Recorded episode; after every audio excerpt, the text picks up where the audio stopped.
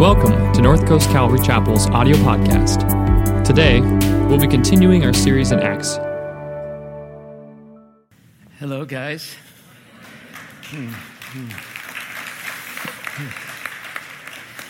If you're a visitor here and you're thinking, why are they applauding? I'm wondering the same thing, you know? I just. Uh... But wouldn't that be cool if there was an app that did that every morning? You woke up and, the, yeah, you know, you just, you just, goal number one, you woke up. goal number two, you showed up for work. what a great time. I uh, was enjoying Nick's kids uh, backstage as he was praying here. Um, they all got dedicated the service previous to that. And, uh, you know, when you're a little bit older and, and uh, you're past the little lammy stage, uh, we got them all lightsabers. So they were experiencing a little bit of my handy dandy work with a lightsaber backstage. if you wonder, yeah. well, welcome. Happy Memorial Day weekend. Uh, very, very grateful for all of you that served in the military, uh, protecting the values of this country, as well as uh, those of you that lost loved ones in uh, previous wars. Uh, it's a significant thing, and oftentimes neglected in, in these modern times where we forget the cost of freedom. And uh, we are an imperfect nation. I want to remind you that uh, when we uh, pre- pledge allegiance, we're not pledging allegiance to a perfect nation. We're pledging allegiance to an idea, an experiment that uh, we're hoping uh, the experiment doesn't go awry, but gets better and better and better as we, as a nation, uh, hold these values dear. So, happy Memorial Day. And uh, this morning we are going to turn in our Bibles to Acts chapter 13. Uh, if you don't have a Bible with you, it'll be on the screen for you. But today is going to be a fun day. Uh, we are go- going to literally be off the map because you are going to be looking at a map. And uh, we're going to be looking at the first missionary journey for the Apostle Paul and his compadre, uh, Barnabas. Uh, what's exciting about this is you can't know this, but now you do. It's the very first missionary team to ever be sent out in the world. And the reason they were sent out is because of the infectious love of Jesus Christ. They, they witnessed Jesus, the disciples did, travel around all within Israel, except for one brief little moment out to Tyre, which is modern day Lebanon. The rest of the time, Jesus was confined to this small little area, mostly uh, evangelizing Jewish people to come and believe that he's the Messiah. But now that the church of Antioch has begun, which is up in northern Syria, uh, the gospel has now broken out to be among Gentiles. Gentiles would be everybody who's not Jewish. And this is a big, big, big deal in Antioch. So, Antioch, because it was the first missional church, it has it it's in its DNA to now go forth and give the gospel again. It was an interracial, intercultural church with leaders from all different parts of, of the world at that time. And now uh, they are sending two people out. The other thing that's interesting is they gave the world their best. Paul and Barnabas, for the last couple of years, have been pastoring the church in Antioch along with this team of leaders.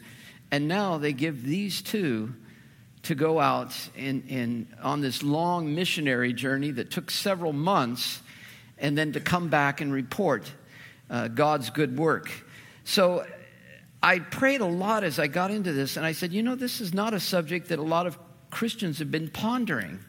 They didn't come to church wondering, oh, I hope Mark preaches on the next, the first missionary journey.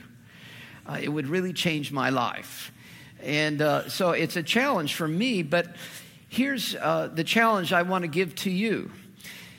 When I uh, drive some of my grandkids uh, to school or we go to Legoland, we go somewhere else, and I'm, I'm clicking them in with the, the seat buckle and, and so forth, I, I say, whisper in the ear, I'm going to have more fun than you today.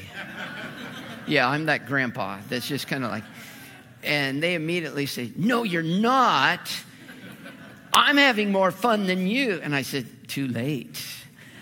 Too late. I am already having fun buckling you into the seatbelt because I'm with my granddaughter and I am having so much.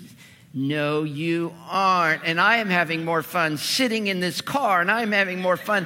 And they, and then I just, I point to him, I say, game on. And then at the end of the day, we're reporting how much fun we had to each other.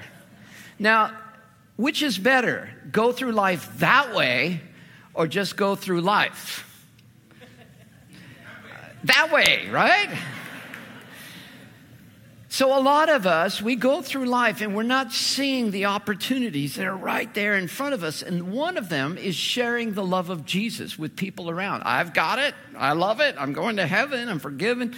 But we forget that we've got the best deal going and there's people all around us that need this good news. So that's what's happening. I hope through this, this conversation this morning that you and I will re- be reignited uh, to want to share our faith with Jesus with all of our friends and loved ones. Father, we pray that you would be with us this morning as we study this significant passage of Scripture and that you would cause it to come alive and speak to our hearts. In Jesus' name, amen. So Paul takes the risk. He steps out of the boat and he tries walking on water, so to speak. So we come to verse 1 of chapter 13, and it says, Now in the church at Antioch, there were prophets and teachers. So a, a core of leaders. Barnabas was one who was from Cyprus, Simeon, called Niger, uh, Lucius of Cyrene, Manaen, who had been brought up with Herod the tetrarch and Saul. And so these five were the, the core leaders of the church of Antioch. And while they were worshiping the Lord, the Lord and fasting, the Holy Spirit said, Set apart for me Barnabas and Saul for the work for which I have called them. And after that, after they had fasted and prayed, they placed their hands on them and they sent them off. Uh, prayer and fasting was a significant part of the early church, and I'm always encouraged when I travel to see that it's, it's often a part of many churches around the world. Sadly, it's not a part of the American church. I mean, there's pockets, but uh, practice spiritual disciplines, but largely uh, I don't find it a practice. And I think it's a very important practice. I think fasting is something that actually alerts your soul and awakens you to whatever you're praying for. And then you use that period of time, whether it be a meal or three meals, uh, to, for prayer instead of eating. And in that position, your prayer is more alert uh, it, doesn't, it doesn't twist God's arm. It's not like magic where God says, Oh, you, did, you fasted, now I got to do it. Uh, it's not like that at all, but it, it, it, it intensifies your prayers uh, as they're heard before God. So that's what they do, and they pray and they lay their hands on them and they send them off. The laying on of hands is not just a symbolic thing, it's actually a power event where you're actually asking the Holy Spirit, as it were, Jesus, to put his hands on us and give us the Holy Spirit of wisdom and power for whatever endeavor that we're being asked to do. So you just think of, eh, you know, we probably all needed to have hands laid on us when we became parents, right? God, look what we're about to do. Uh, we're about to raise kids. We desperately need the Holy Spirit in our lives. But again, going out as missionaries. So the two of them went on their way by the Holy Spirit and went down to Seleucia and sailed from there to Cyprus. And when they arrived at Salamis, they proclaimed the word of God to, in the Jewish synagogues. John was with them as their helper. A lot there But just to look at the map, you'll see where they, they went from. They were in Antioch. They traveled by foot 15 miles to the river harbor in Seleucia. And from there, they're going to travel about 120 miles to Salamis, the island of Cyprus. I've been on the island of Cyprus a couple of times for uh, secret meetings with um, uh, an Arab Christian conference where they report how many have converted and how many martyrdoms every year. It's quite a significant thing to go to. Uh, they have guards in the door to make sure that no people can get in that uh, are trying to find out uh, everybody's uh, Christianity so that they can persecute them when they go back home. But it, that's what happens every year on the island of Cyprus. Well, if you, they, they land in Salamis, and, and Paul and Barnabas preach in the synagogue there. And then the following week, after traveling the 90 miles across Cyprus, they come to Paphos, which is the capital, and they're going to meet the governor there. And that's part of their journey. I don't know why they went to Cyprus, why they picked that, but it could have just been uh, hey, we know Cyprus. Barnabas is from Cyprus. Why not go to my hometown? Why don't we start out small, soft opening, and, and begin there before we go any bigger than that? I, I've wondered why and, and how God would have spoken to them. God said, Set apart for me Paul and Barnabas for the work I've called them to. But here's my question Did God also reveal where they were supposed to do, where they were supposed to go? Or was that your choice? A lot of times, it's our choice. We find the big idea. God says, I want you to be a witness in your neighborhood. And then you're saying, Oh God, I can't decide between the red house or the green house. Oh God, let me know. Is, is it's going to be a big deal? Is it a red house? Is that going to be anointed or is it a green house? Is that going to be? God says, Why don't you go for the blue house? It doesn't matter to me. I just want your, my will is that you would be a witness in your neighborhood. I think we oftentimes become uh, paralyzed by the minutia and thus don't make any decision. It's hard to steer a parked car. Drivers, start your engines. Get it? Some of you are looking at me. Driving metaphor. What is that? Um, start your engines, put it in gear, and now let God steer and guide you. A lot of times, I don't know it's God's will until I look in my rearview mirror and I see what He's done. So when He reveals something to you, such as He did to Paul and Barnabas, go, but He doesn't reveal where, it's Fielder's choice. You get to go. You get to figure it out uh, as you go along. The first modern day missionaries were the Moravians, followed by John William Carey, who's often touted to be the father of modern missions, but he actually followed by 60 years the Moravians. But nevertheless, William Carey chose India. I don't know. He could have done just as well in Bangladesh and uh, Cambodia, but that's where he chose uh, because the Brits were already doing sizable colonialization in India. But the other thing is that um, the Moravians chose the slave trade in St. Croix and St. Thomas and St. John uh, and sent missionaries there, not to the slave owners, but to the slaves to evangelize them. Come, they just said, "Hey, this we feel it on our heart. Let's go." And so, as God begins to speak something in your heart, then He gives you the freedom to step out. I had a, a mentor in my life early on named Mother Mitchell. She was about 87, and when I met her, uh, she was traveling all the world, and she was she was at a, uh, a um, kind of a youth family conference that I was at, and she came on stage wearing a burqa. And, uh, and we thought, oh, what's this? You know, what's going on here? And then she takes it off and she says, These are the people I'm reaching for Christ. And I said, Ooh, I like this radical lady. 87, and this is what she's doing.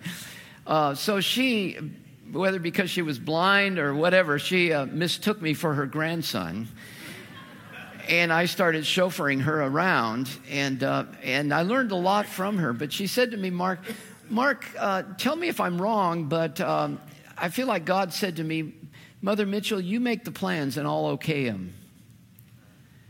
And I said, Well, I think for you, that's okay because uh, you've walked with God for so long. But there comes a point where you got to start making plans. You can't just sit back and say, Well, I don't know what God's will. is. I keep praying. I don't know. Okay, Sarah, Sarah, I don't know, whatever you want, God. And, and, and God just needs you to move, to get a gear, and He'll steer you. So, all that to say, God spoke, go. They chose Cyprus, and they travel now across this, the, the island to Paphos, and they have this power encounter with the governor of the entire island. It says in verse 6 they traveled through the whole island until they came to Paphos.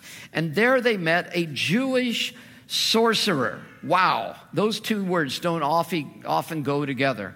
So you have a Jewish person who obviously has the Torah, what we call the Old Testament, and knows it, and is apparently a practicing Jew but at the same time is also practicing things that are uh, actually spoken against in the Torah, which is sorcery. And uh, so he's practicing that, and he's called here a false prophet named Son of Jesus. Bar Jesus, Jesus being a common name in those days. So he was the Son of Jesus, who was attend- an attendant of the proconsul, which is a word for governor Sergius Paulus. The proconsul, an intelligent man, sent for Barnabas and Saul because he wanted to hear the word of God. So, what has happened here? Apparently, either in the marketplace or again, perhaps in synagogue, Paul and Barnabas perhaps met Bar Jesus, who is later called Elymas. And and he must have gone back to his boss. He works in the courtyard of the governor and said hey i met these guys that are traveling through cyprus. They're jewish. They came to synagogue and they're they're preaching that this guy came as the messiah. And the governor says i want to hear this. So it says in verse 8 but elymas the sorcerer for that was what his name means opposed them and tried to turn the proconsul from the faith. So while they're sharing with the proconsul the gospel, now Elymas, who brought them into the courtyard, turns against them and is trying to contradict them and trying to get them to stop sharing the good news of Jesus Christ. It would be, for those of you that bowl, you know, you like to go bowling, and, and bowling is a very straightforward concept. You got a ball, you got pins, you knock them over however you can. And, uh, but what if we introduced contact bowling? So the other guys that aren't bowling, they're all sitting there with helmet and shoulder pads. And just as you go to release the ball, they hit you blindside and knock you off your feet. now it's, it's a different game, right? You're looking at them and you're looking at the pins, you're looking at them and quick, get, get the ball off. Well, that's what's happening here. They're just trying to deliver the gospel, and this guy is hitting them blindside, contradicting and opposing them. And so, Paul, while he's trying to do this, it says, then Paul, Saul, excuse me, who was also called Paul, and by the way, from this point on, Luke will use his Greek name instead of his Jewish name, which was Saul, uh, his Greek name Paul, because now he's in a Gentile world. Filled with the Holy Spirit, looked straight at Elymas and said, Remember when I was talking about dealing with demonized people, look them straight in the eye. So the text makes it clear. He made eye contact. That's what the literal says and he says, You are a child of the devil, an enemy of everything that is right. You are full of all kinds of deceit and trickery? Will you never stop perverting the right ways of the Lord? Now the hand of the Lord is against you. You are going to be blind for a time and not even able to see the light of the sun. Immediately, mist and darkness came over him. He groped about, seeking someone to lead him by the hand. When the proconsul saw what had happened, he believed for he was amazed at the teaching about the Lord. Wow. I would first of all say, do not try this at home. you know, your mother's talking to you and you decide to, to try your little wizardry. Uh, you know, do not try this at home. What, what is happening here is Paul is actually led by the Holy Spirit he's probably having this meta uh, communication going on where he's communicating with the governor, but he's asking the Lord, What do I do about this guy who's trying to contact me in bowling? He's trying to uh, counteract what I'm doing. And God gives him a word of knowledge to say, This is what you do and this is what you say. He may have even said, Do you remember what I did to you on the road to Damascus? How you were temporarily blind. Speak it. And so it was under the leadership of the Holy Spirit, not experimenting and, and seeing what will happen. The other thing that uh, oftentimes in a modern audience, we're offended by everything.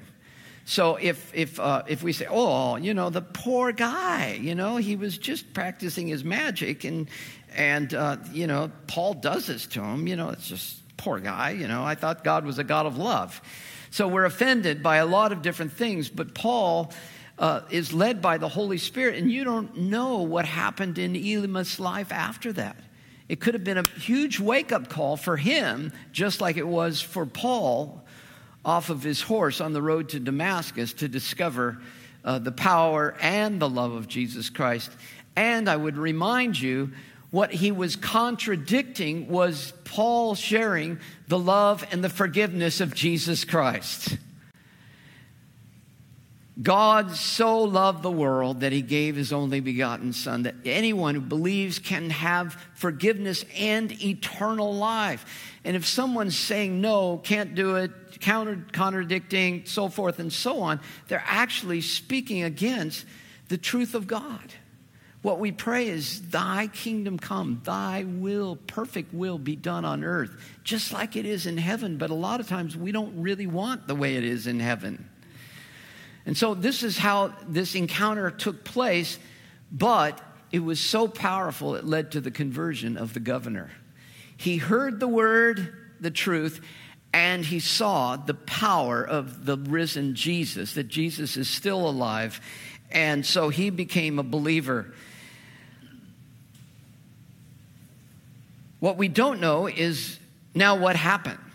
Is a church formed? Is, is something happened? We're just to assume that wherever they went, a group of disciples were now organized to meet regularly, uh, usually on Sunday, because that was called Resurrection Day. And it was usually in the evening, not the morning, because nobody had Sunday off.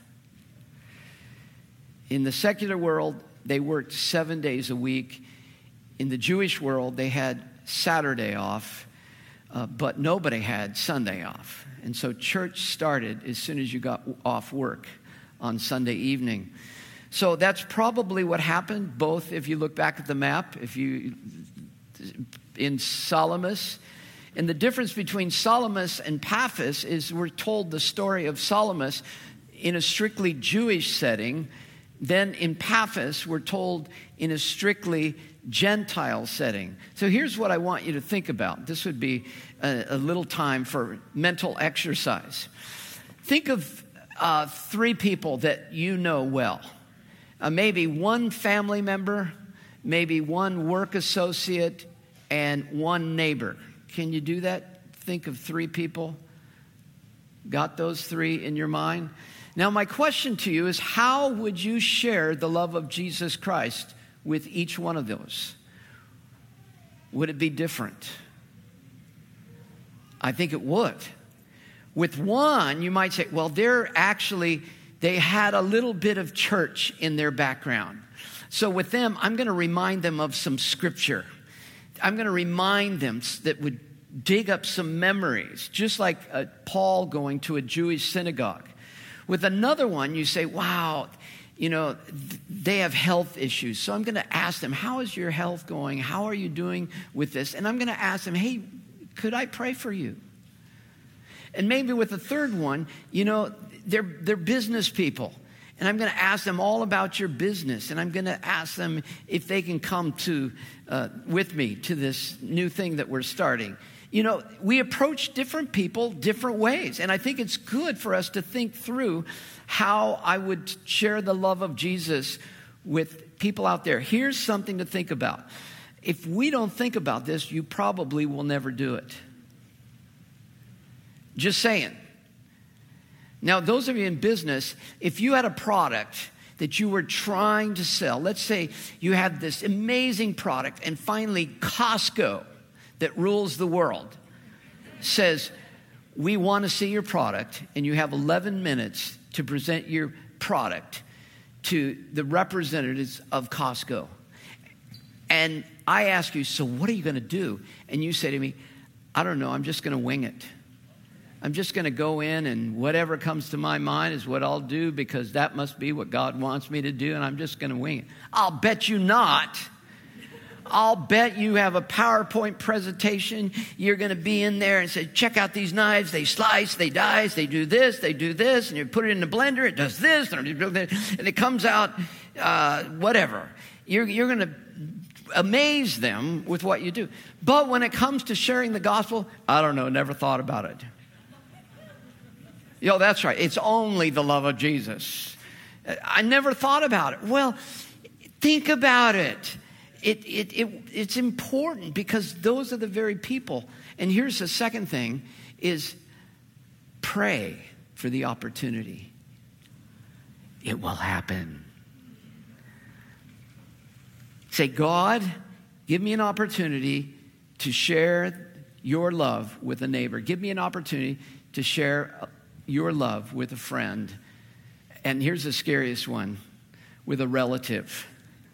Yeah, I know, those are scary. But an opportunity to share the love of Jesus with a neighbor. Well, the story goes on, and it says they sail north, as you can see on the map, to Perga.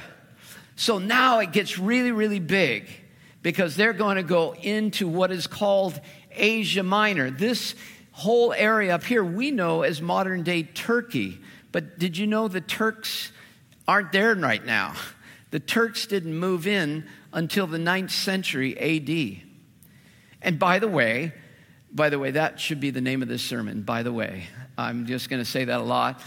By the way, not only were the Turks not there, but this will amaze you. Guess who was in the center part of modern day Turkey? The Celtics. Eh? What? Bagpipes? Uh, you're talking about the Irish? What, what are we talking about? We are talking about the Celts, the Celts.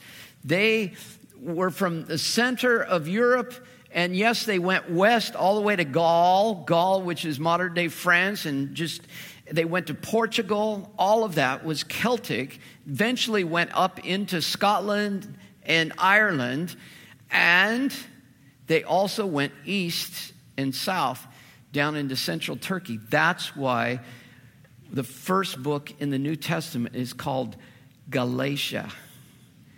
That whole region is called Galatia after Gaul, the, the, the Celtics. I'm not going to even charge you for that one. That's just an amazing history. So off they go, and it says in verse 13 from Paphos, Paul and his companions sailed to Perga in Pamphylia, where John left them to return to Jerusalem.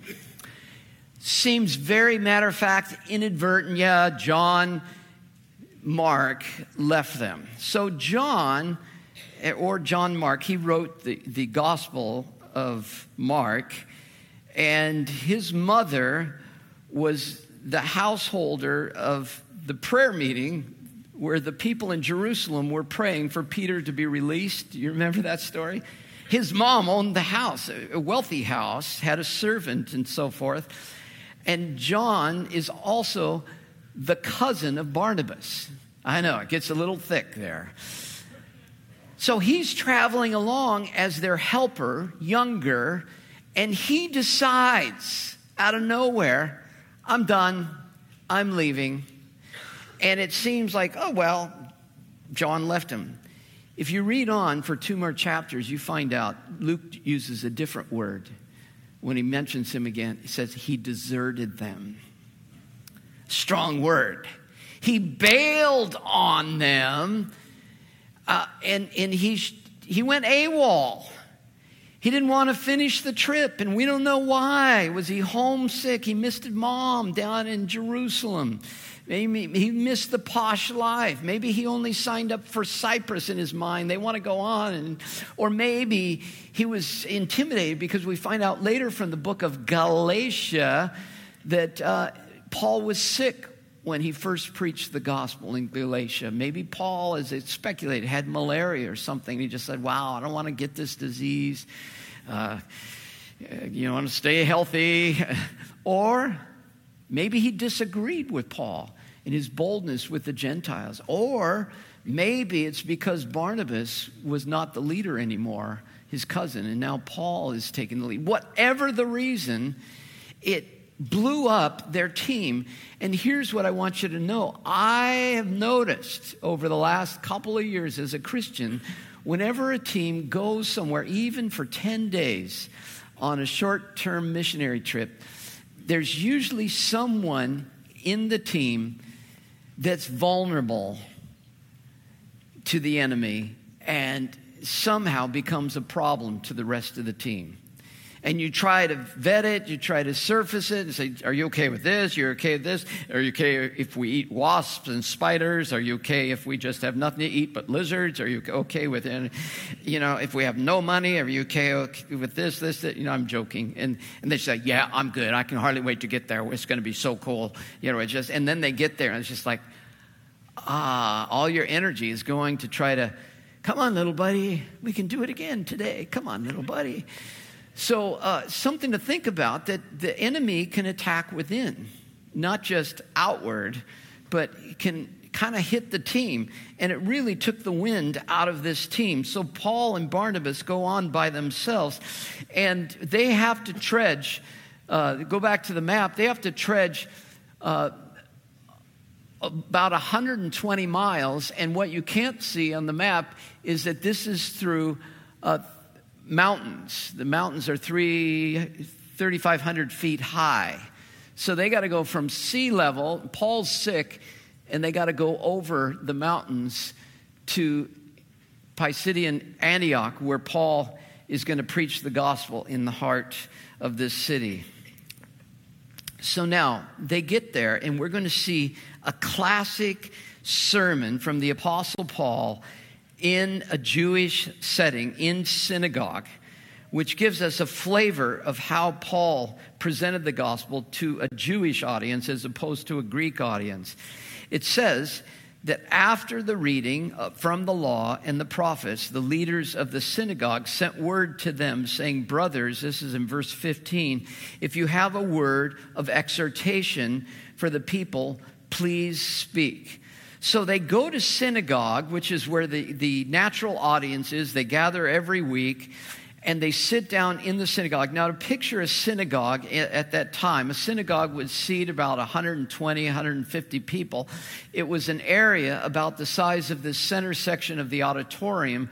Only what they would do is carve into the walls seating. So it would be stadium seating.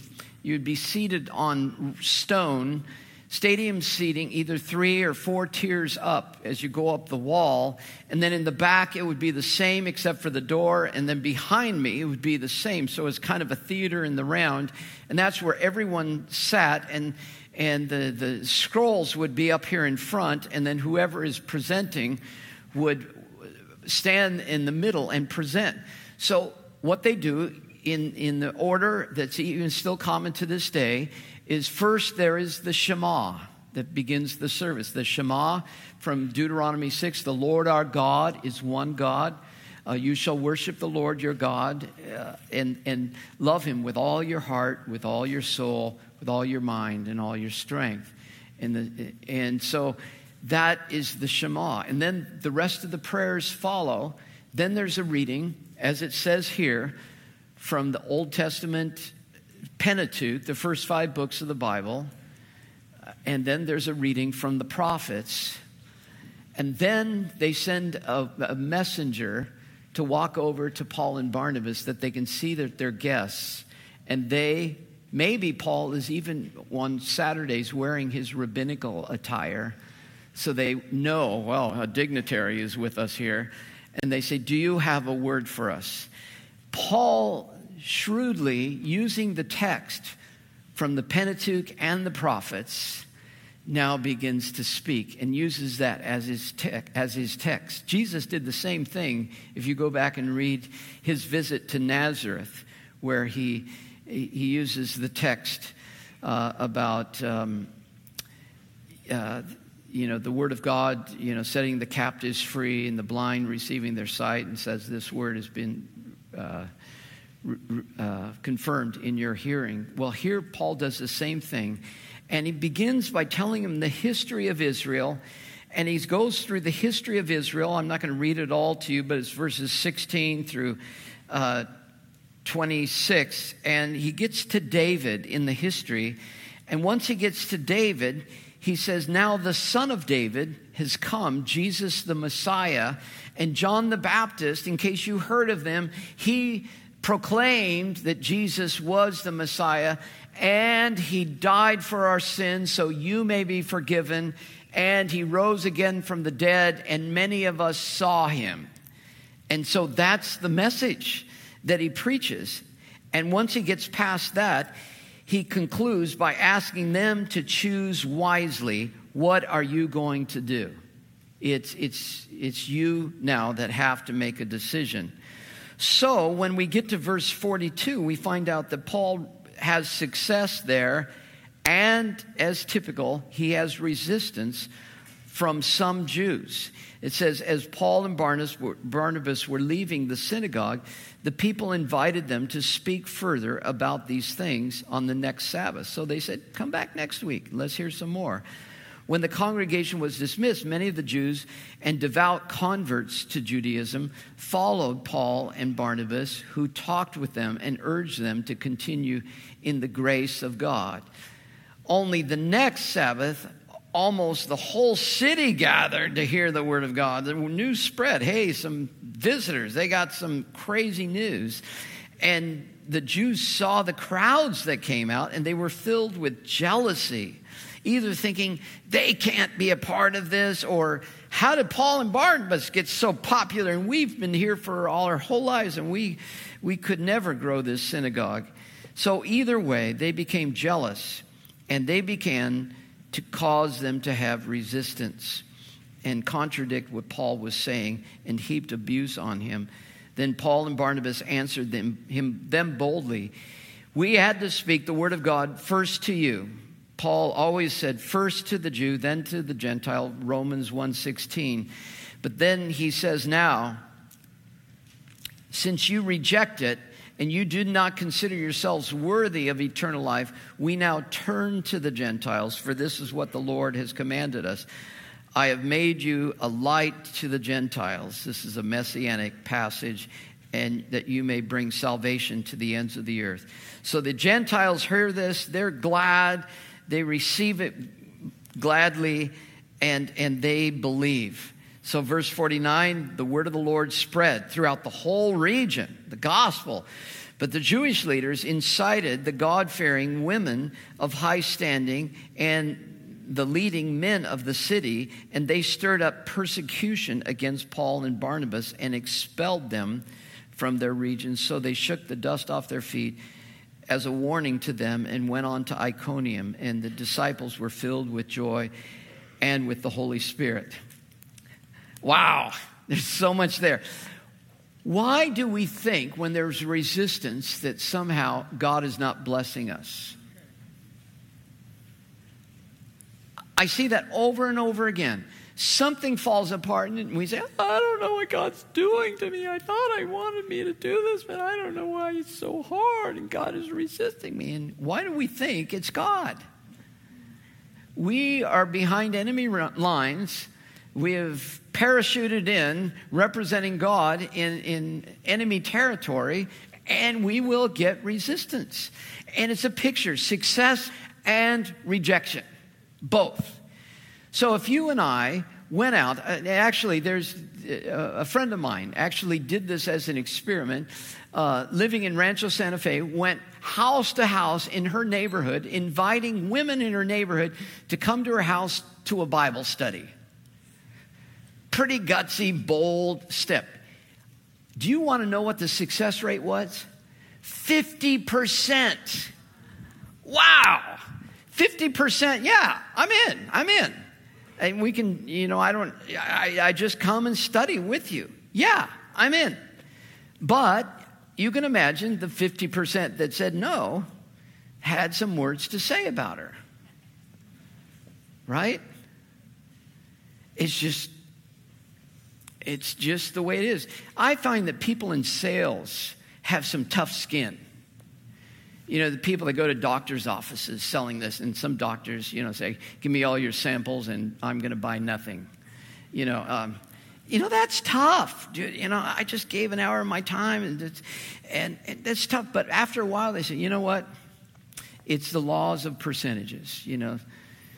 They love me, they love me not. They love me, they love me not. They love me. It's, it's Get over it. It's not about you, it's about Jesus. And Jesus said, if, if they hated me, they will hate you too. But there's some people that want the love of Jesus Christ and want the forgiveness of sins. So Paul and Barnabas, they shake the dust off their feet and they go on to Iconium, and we'll pick that up next week. So let me ask you those three people that you thought of earlier, what if God gave you an opportunity this week, this month, to begin a conversation where you say, you know what? We've been friends for a long time, and I don't think I've ever shared with you uh, either why I'm a believer or the most important thing about my life. Um, the most important thing is that God loves me, and I don't deserve it. I'm a horse thief, I'm a pirate, I'm a pillager of villages, and God loved me. And He forgave me of all my sins. And I believe that He wants to forgive you and everybody of all of our sins as we believe on Him. And then it's their turn. Say, could you never tell me that again? Or, right? Or could it be like, you know what? I'd love to talk about that, but I'm, I'm, I'm not this cold turkey guy. I need, to, I need to have a conversation about this. Can we meet for coffee again? Uh, or I want to pray right now to accept the same Jesus that you know. Uh, we are the product, we are the salt and light of the world, and God wants to distribute us just like He did Paul and Barnabas for this great story of sharing the love of Jesus with the world. Would you pray with me? Lord, thank you for this day. Thank you for your love for us. Thank you for the unbelievable truth of amnesty, forgiveness of all of our sins.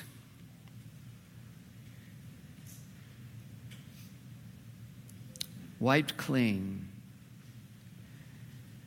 And we want to become people who share that good news. And we pray right now, Lord, as, as you're moving amongst us, uh, that you'd speak to our hearts as well about our need for forgiveness. This morning, while we're praying and our heads are bowed, if you realize this morning that you are the one standing in the need of prayer, to give your heart and life to Jesus. May you, maybe you did it a long time ago, but you now know you haven't been following Jesus and you are standing in the need of prayer. But or maybe you've never done it. But I want to give us an opportunity to raise our hands and say, "Yes, I'm going to follow Jesus. I want the forgiveness of sins." And so while we're praying and our heads are bowed, if that's you this morning, would you just raise your hand where you are? And I want to pray for you. And let this be on Memorial Day weekend, the new beginning of your life in following Jesus. Yes, God bless you. Way over here to my right. Who else? Yes, God bless you right down here. Anybody else? Another right down here. Yes, God bless you back there and in my left.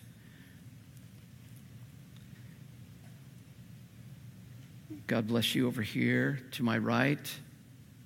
You back in the alcove. Anybody else?